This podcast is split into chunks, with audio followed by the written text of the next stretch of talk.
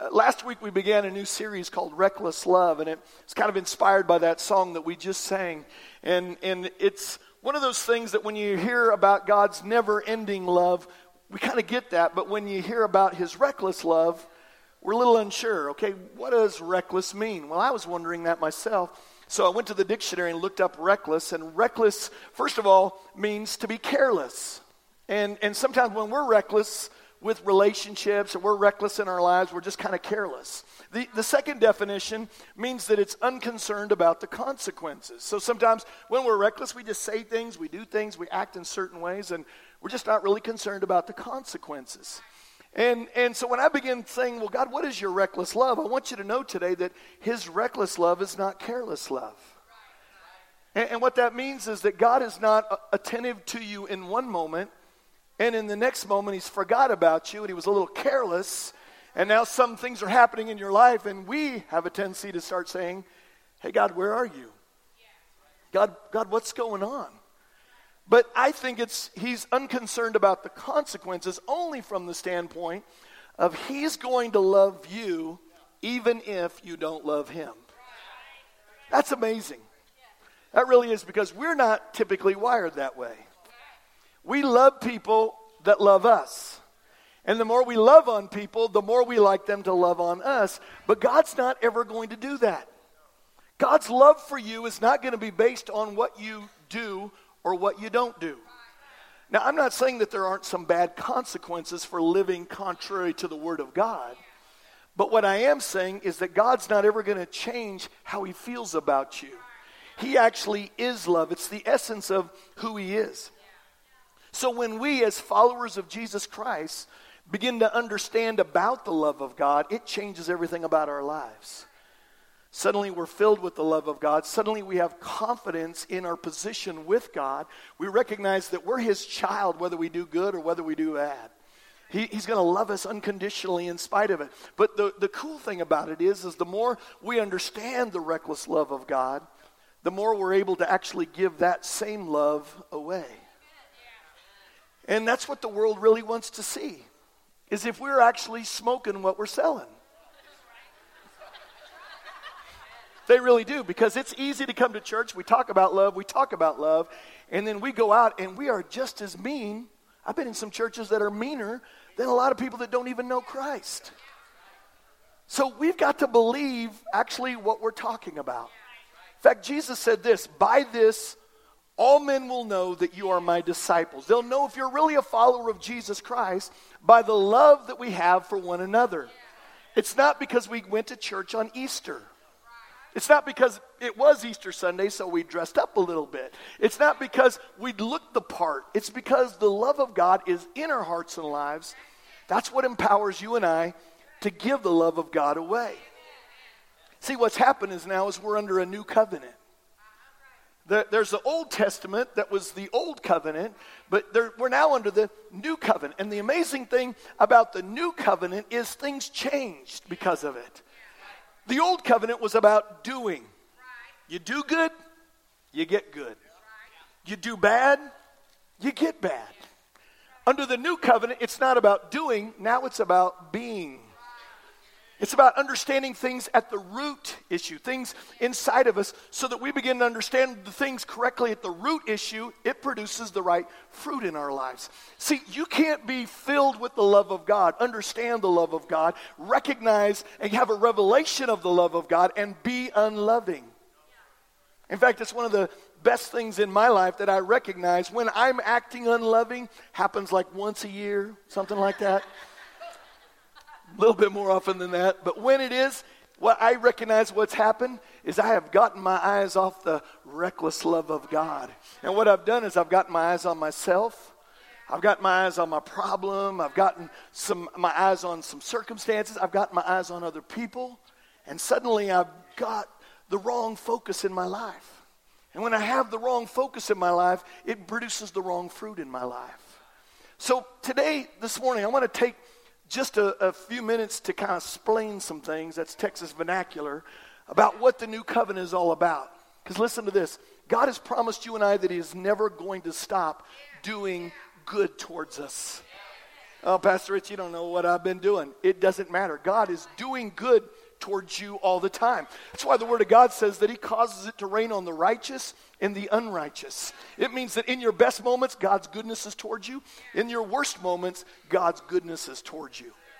So I want to explain a few things. First of all, 1 John 4, this is where we kind of began this series. 1 John 4:10 says this, "In this is love." He's about ready to define what love is, not that we loved God.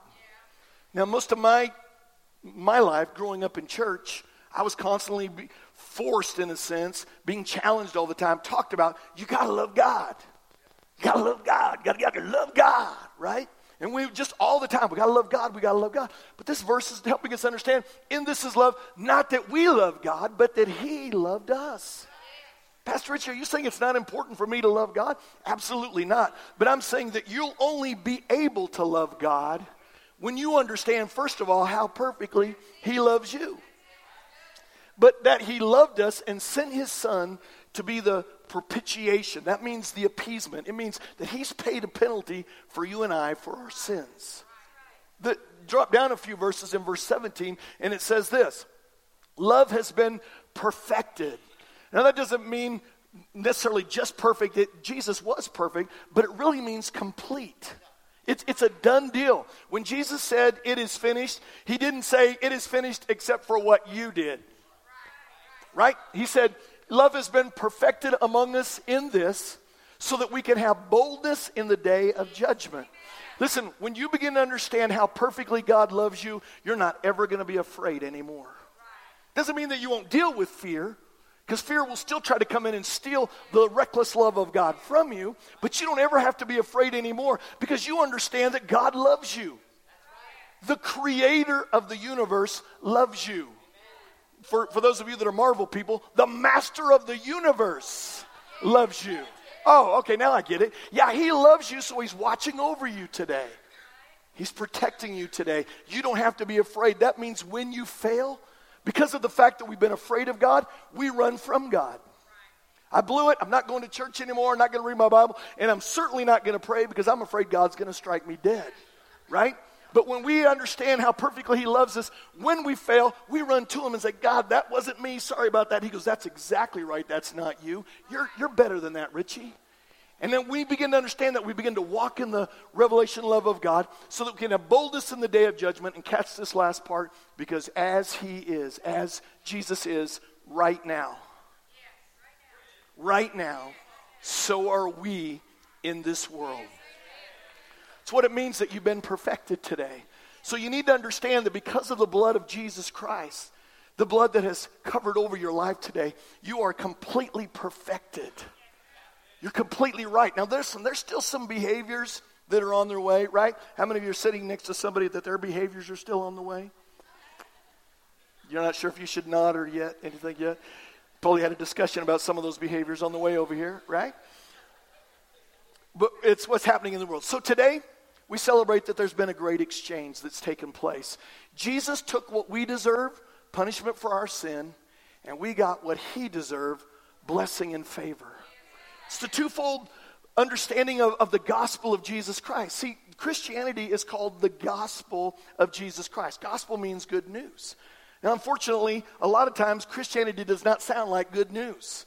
It sounds like have tos. And God wants you to know it's good news today that there's a twofold purpose of what God did. He took the punishment for our sin so that we could get His blessing. There's been a great exchange that's taken place. And while this is a positive expectation, I want you to understand today it's not just positive thinking. We have a positive expectation, and positive understanding about the goodness of Jesus Christ. So I want to show you today an old covenant promise that is revealed in a new covenant um, um, prom, uh, truth today from Jeremiah 32. And I want you to catch this because it's God's desire to do good in your life. God wants to do good in your life. People ask me all the time, Pastor Richie, why do bad things happen to good people? Because we live in a fallen world. And God, in his, in his understanding of you having to love him by making a choice, he has given every one of us a free will. And sometimes that free will will runs up against the will of God and bad things happen in our lives. But I want you to understand today, it's always God's desire to do good towards you. In fact, the Bible says that He'll take what the enemy, the devil, not the person you're married to, but the enemy meant for evil, and He'll use it for your good and for His glory. You, you want to know how David became king? He killed a Goliath that was in his life. You want to know how you're going to go to the next step in your life? There's a mountain that you're going to have to come against. And I'm telling you, God wants to do good towards you. So, Jeremiah 32, verse 40 says this that I will make an everlasting covenant. Now, it's talking about the new covenant that I've been talking about. With them, it's talking about us, that I will not turn away from doing them good. So God has promised us an everlasting covenant that He will not turn away from doing us good. We see this in Isaiah 54, where God says that because of what Jesus did in Isaiah 53, that He will never be angry with us again. He will never condemn us because of Jesus. And listen, God had a right to do that. God had a right to set things in order, and He does it righteously. Because you see, Jesus paid the penalty for our sin. It wasn't like he just said, okay, forget that debt of sin. No, he actually paid the penalty for our sin. So God wants us to know that he's making an everlasting covenant. Do you know how long everlasting is? Everlasting. All right, it doesn't end. He's made a covenant that he will never stop doing us good. Well, what does that actually look like? Let me give an example of what Jesus did. And by the way, we're supposed to be doing the same things that Jesus did. So Acts 10 says this that God anointed Jesus of Nazareth with the Holy Spirit and with power. That's what God wants to do in our lives too. Who went about doing good and healing all who were oppressed by the devil. So, why do bad things happen in our life? Because there's an enemy, the devil, that's trying to bring bad things to oppress you in your life. But God loves to do good. Let me give you another chance on that. God loves to do good. All right? So, as far as we, we are concerned, God has promised us that He would never stop doing us good. So, I don't know what this next week is going to look like for you. I don't know what you're going to deal with, if it's going to be an amazing week, problem free, or if you're going to have some challenges. But God has promised us that He would never stop doing good. If y'all understand that, say amen. Next verse says this Yes, continuing on, I will rejoice over them to do them good. So not only is he saying he's going to do good, he's actually going to rejoice over us to doing good. He actually enjoys doing good things for us. We've, we've always thought of God as a miserly God who will do things if we do things right. We do things, oh, that was almost good enough.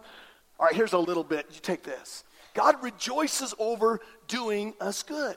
And the reason is is because God is a giver, not just an investor. Okay, catch this because a giver gives to give.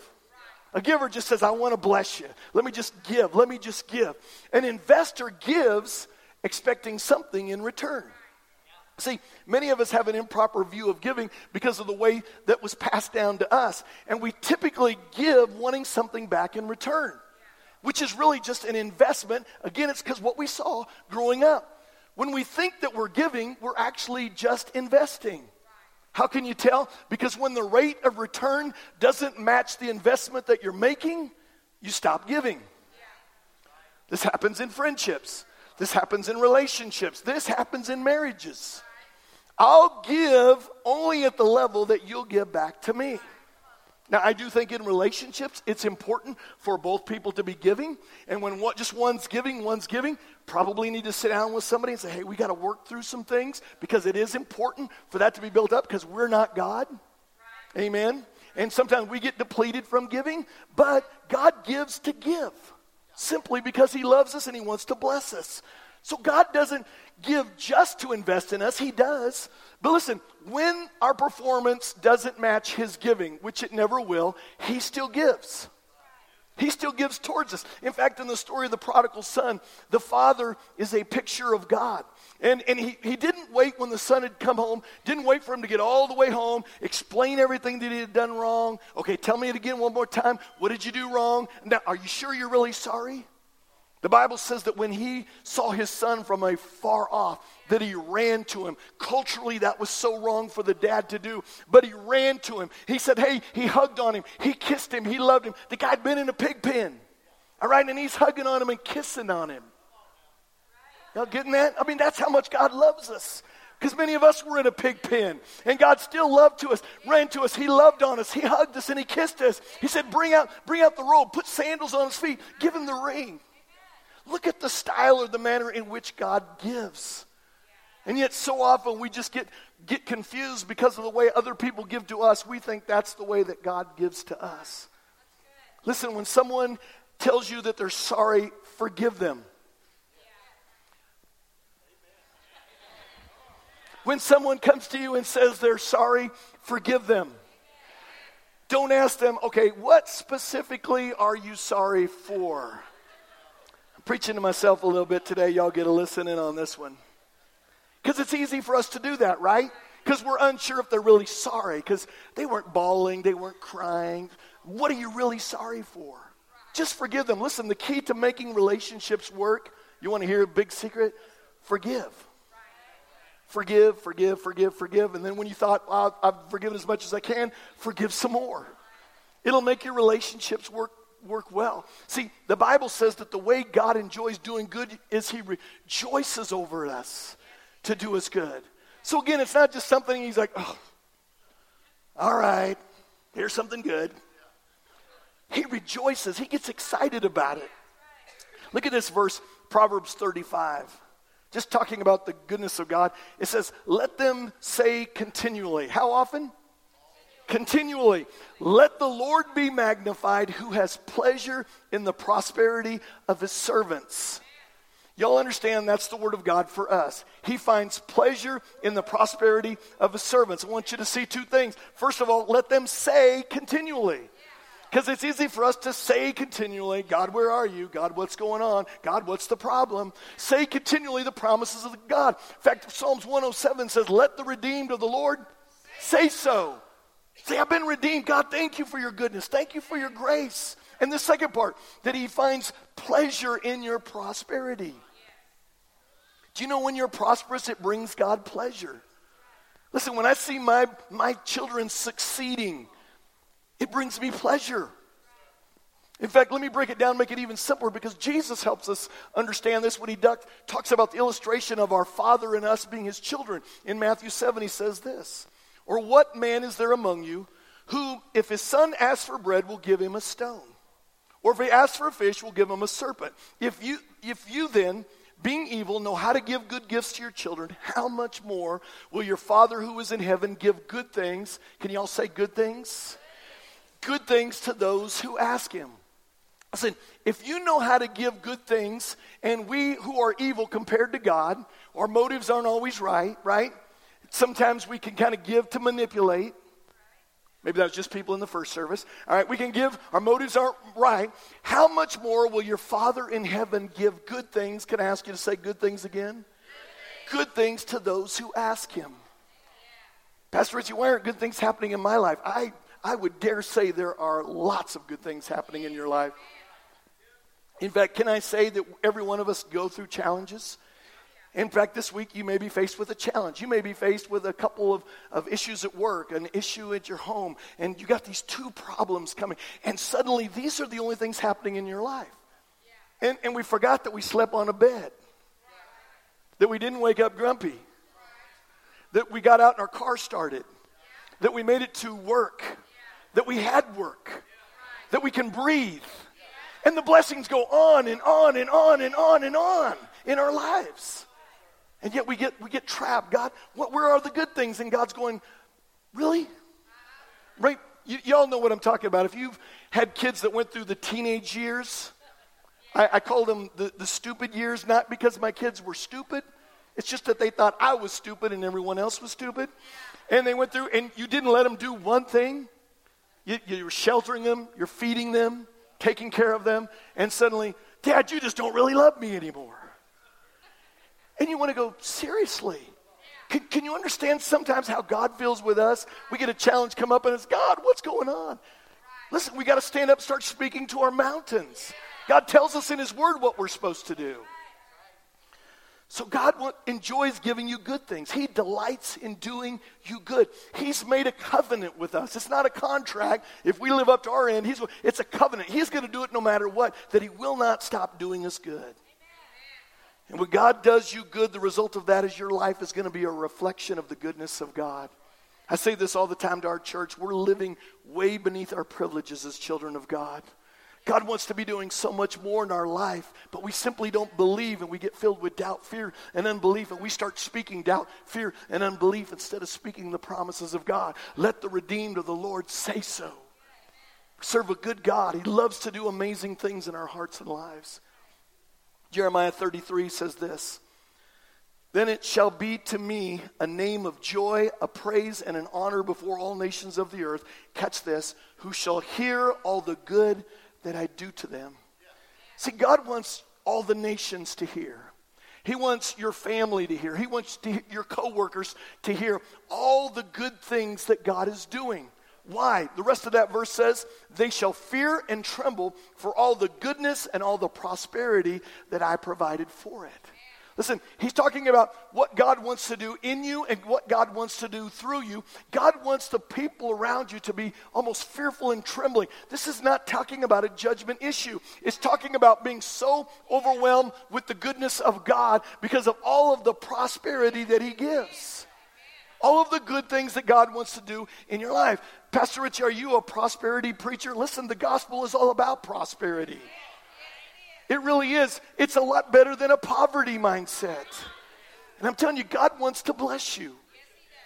So he's talking about what he wants to do. Listen, people ask me from time to time, Pastor Richie, man, what's happening in this church? Why? What, what, what's the growth from? We, we started this church with 11 people. And what's the growth from? What's, what's, what's happening? Why are people's lives being changed? Well, when they ask me, I always tell them, listen, it's, it's simply the grace of God. But when I tell them that, they well, we know that, but what are you doing?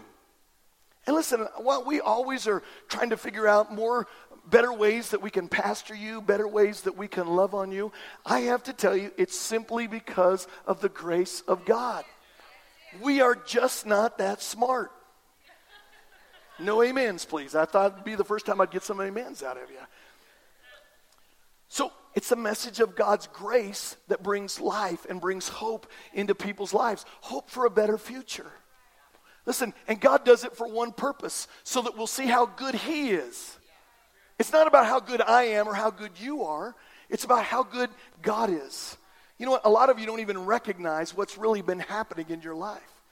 You don't recognize because you've been connecting more and more to grace the way that God is changing your life. I don't know if you have any family that you don't get to see but maybe once a year and they have small kids and you go back a year later and you're like, wow, man, they've shot up. The parents didn't even see it because the growth was just so sl- slow and just kind of happen every, happening every day. But you got a, this view from happening every year. And that's what's happening in a lot of your lives. You don't, you don't even recognize how much more blessed you are than you were when you didn't understand God in your life. You don't recognize how more healed you are, how much more prosperous you are. Uh few, recently, Pam and I, I think it was a couple of weeks ago, we ran into somebody that, that she, or we saw somebody that she had gone to school. We didn't run into him. I didn't know if you'd get confused. That we heard him? Yeah. Um, sorry, I get a little silly sometimes. Um, um, we, we ran into somebody, we saw somebody that, that Pam had gone to school with and graduated with. And, and when we were looking at them, I was going, oh my goodness, this other person looks so much older than my wife. And I know what it is. It's because of the grace of God. Listen, the Bible says that our youth becomes renewed like the eagles.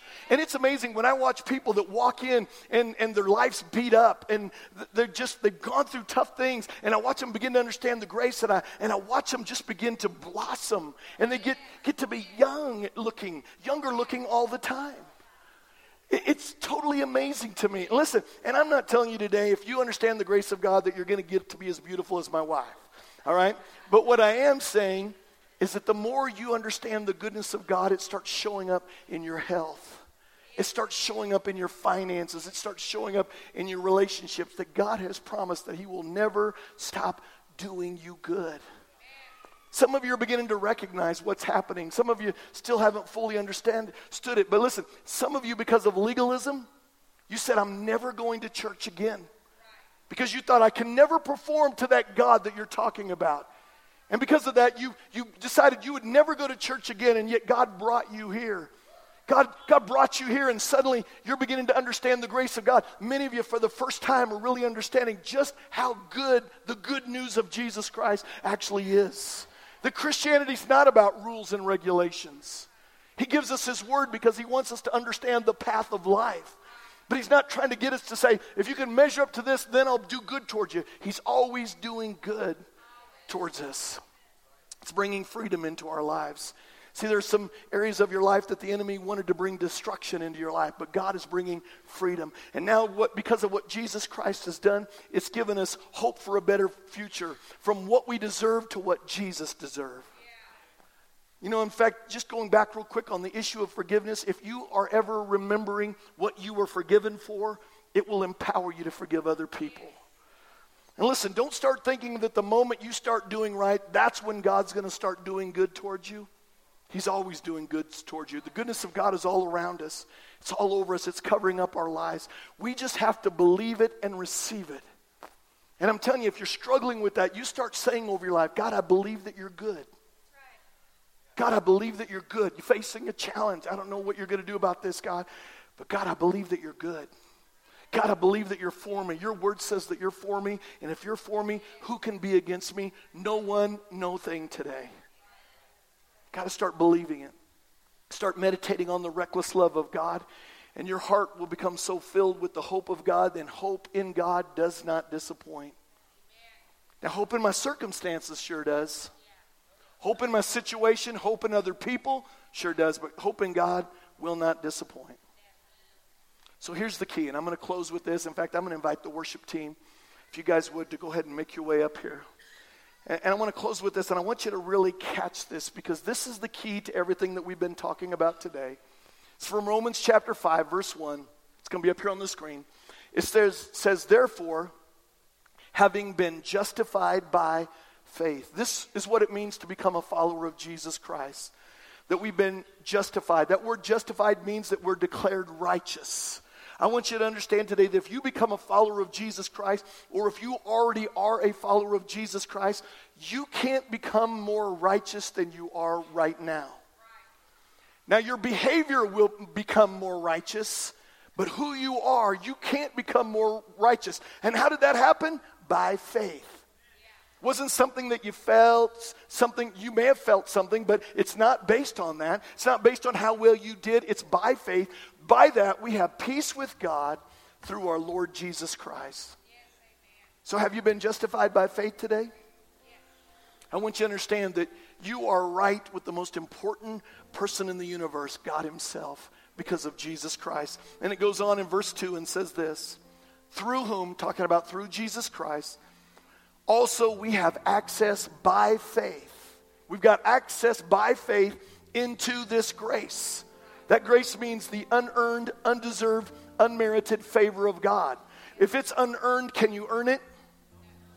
If it's unmerited, did you deserve it? No. By whom we have access by faith into this grace in which we stand, and you're going to have to stand in it. Because the enemy wants to knock you off of it. The enemy wants to get you to believe that God's disappointed with you, that God's saying, I don't love you now because of what you did. By faith, you got to stand in it and rejoice in the hope of the glory of God. Listen, because of the reckless love of God, a love that isn't concerned about whether or not you're going to love Him, love Him or not, you and I now stand on favored ground. We're not standing on cursed ground anymore. We're standing on favored ground. And notice this grace and favor is accessed by faith through Jesus Christ. I also want you to notice the last line that we rejoice in hope of the glory of God. There's, there's real joy, there's real rejoicing found in the hope that's found in God. And when that verse is talking about hope, it's not a wishy washy, I'm, I'm, I'm kind of hoping it will happen. Biblical hope is a confident expectation of good. So it means that when I'm walking through something, all of these voices in my ear are trying to tell me it's not going to work out. This, this is the time. God's not going to come through. But hope is a confident expectation of good. It's the, It's the substance that faith is involved with. My hope is in Christ today. And this is important for us to understand that because of the reckless love of God, it causes us to maintain hope even in the midst of the storms of our life. Should I, can I only have hope when things are going well? No, you can have hope in the midst of the greatest storm in your life. Listen, I, have been going through some things recently myself, and I'm, I want you to know today I have hope in God. I have, I have hope in the goodness of God. My, my anchor is set. I am confident. I have a confident expectation of my God to do something good in my life because He has promised that He'll do good towards me all the days of my life. That's why the last verse I want to look at, Romans 5 3, says this. And not only that, but we also glory. It means that we boast in our tribulations. It means we put the devil on notice when he tries to bring tribulation into our life. I don't think so. You don't understand. I'm a blood bought child of God. You can't have any place in my life. But you know what happens too often to us? Is we lose hope. Just so you know, the enemy is constantly trying to steal your hope. He's constantly trying to steal that expectation of good. Because when the storm comes in, a lot of times, we get our eyes off of Jesus and we get our eyes back on the storms in our life. And I want you to know today that God knows right where you're at today. When Peter got out of the boat, y'all remember that story? He got out of the boat and walked on water. When he had his eyes on Jesus, he's walking on water. The miracle was happening. The problem came when he got his eyes off of Jesus and he got his eyes on the storm. Listen, I don't know what the storm is in your life today. And I promise you, every one of us are probably going through some levels of storm. But listen, if you get your eyes off your off your storm, off the situation that you're dealing with, off the challenge that has come into your life, and get your eyes on Jesus Christ, it's going to create hope in your life. Listen, when you get established in this covenant, this new covenant of, of God's everlasting covenant towards us, it creates unwavering, unshakable hope. Am I saying that you're going to wave, not ever waver, not shake? No, if, but the only reason why you will is because you've gotten your eyes off the revelation of God's reckless love for you. So so simple, honestly, to understand. The moment I'm filled with despair, I've gotten my eyes off of Jesus. And I want to pray over you today and ask you do, you do you have hope in Christ today? I'm going to ask you just to bow your head and close your eyes for just a moment.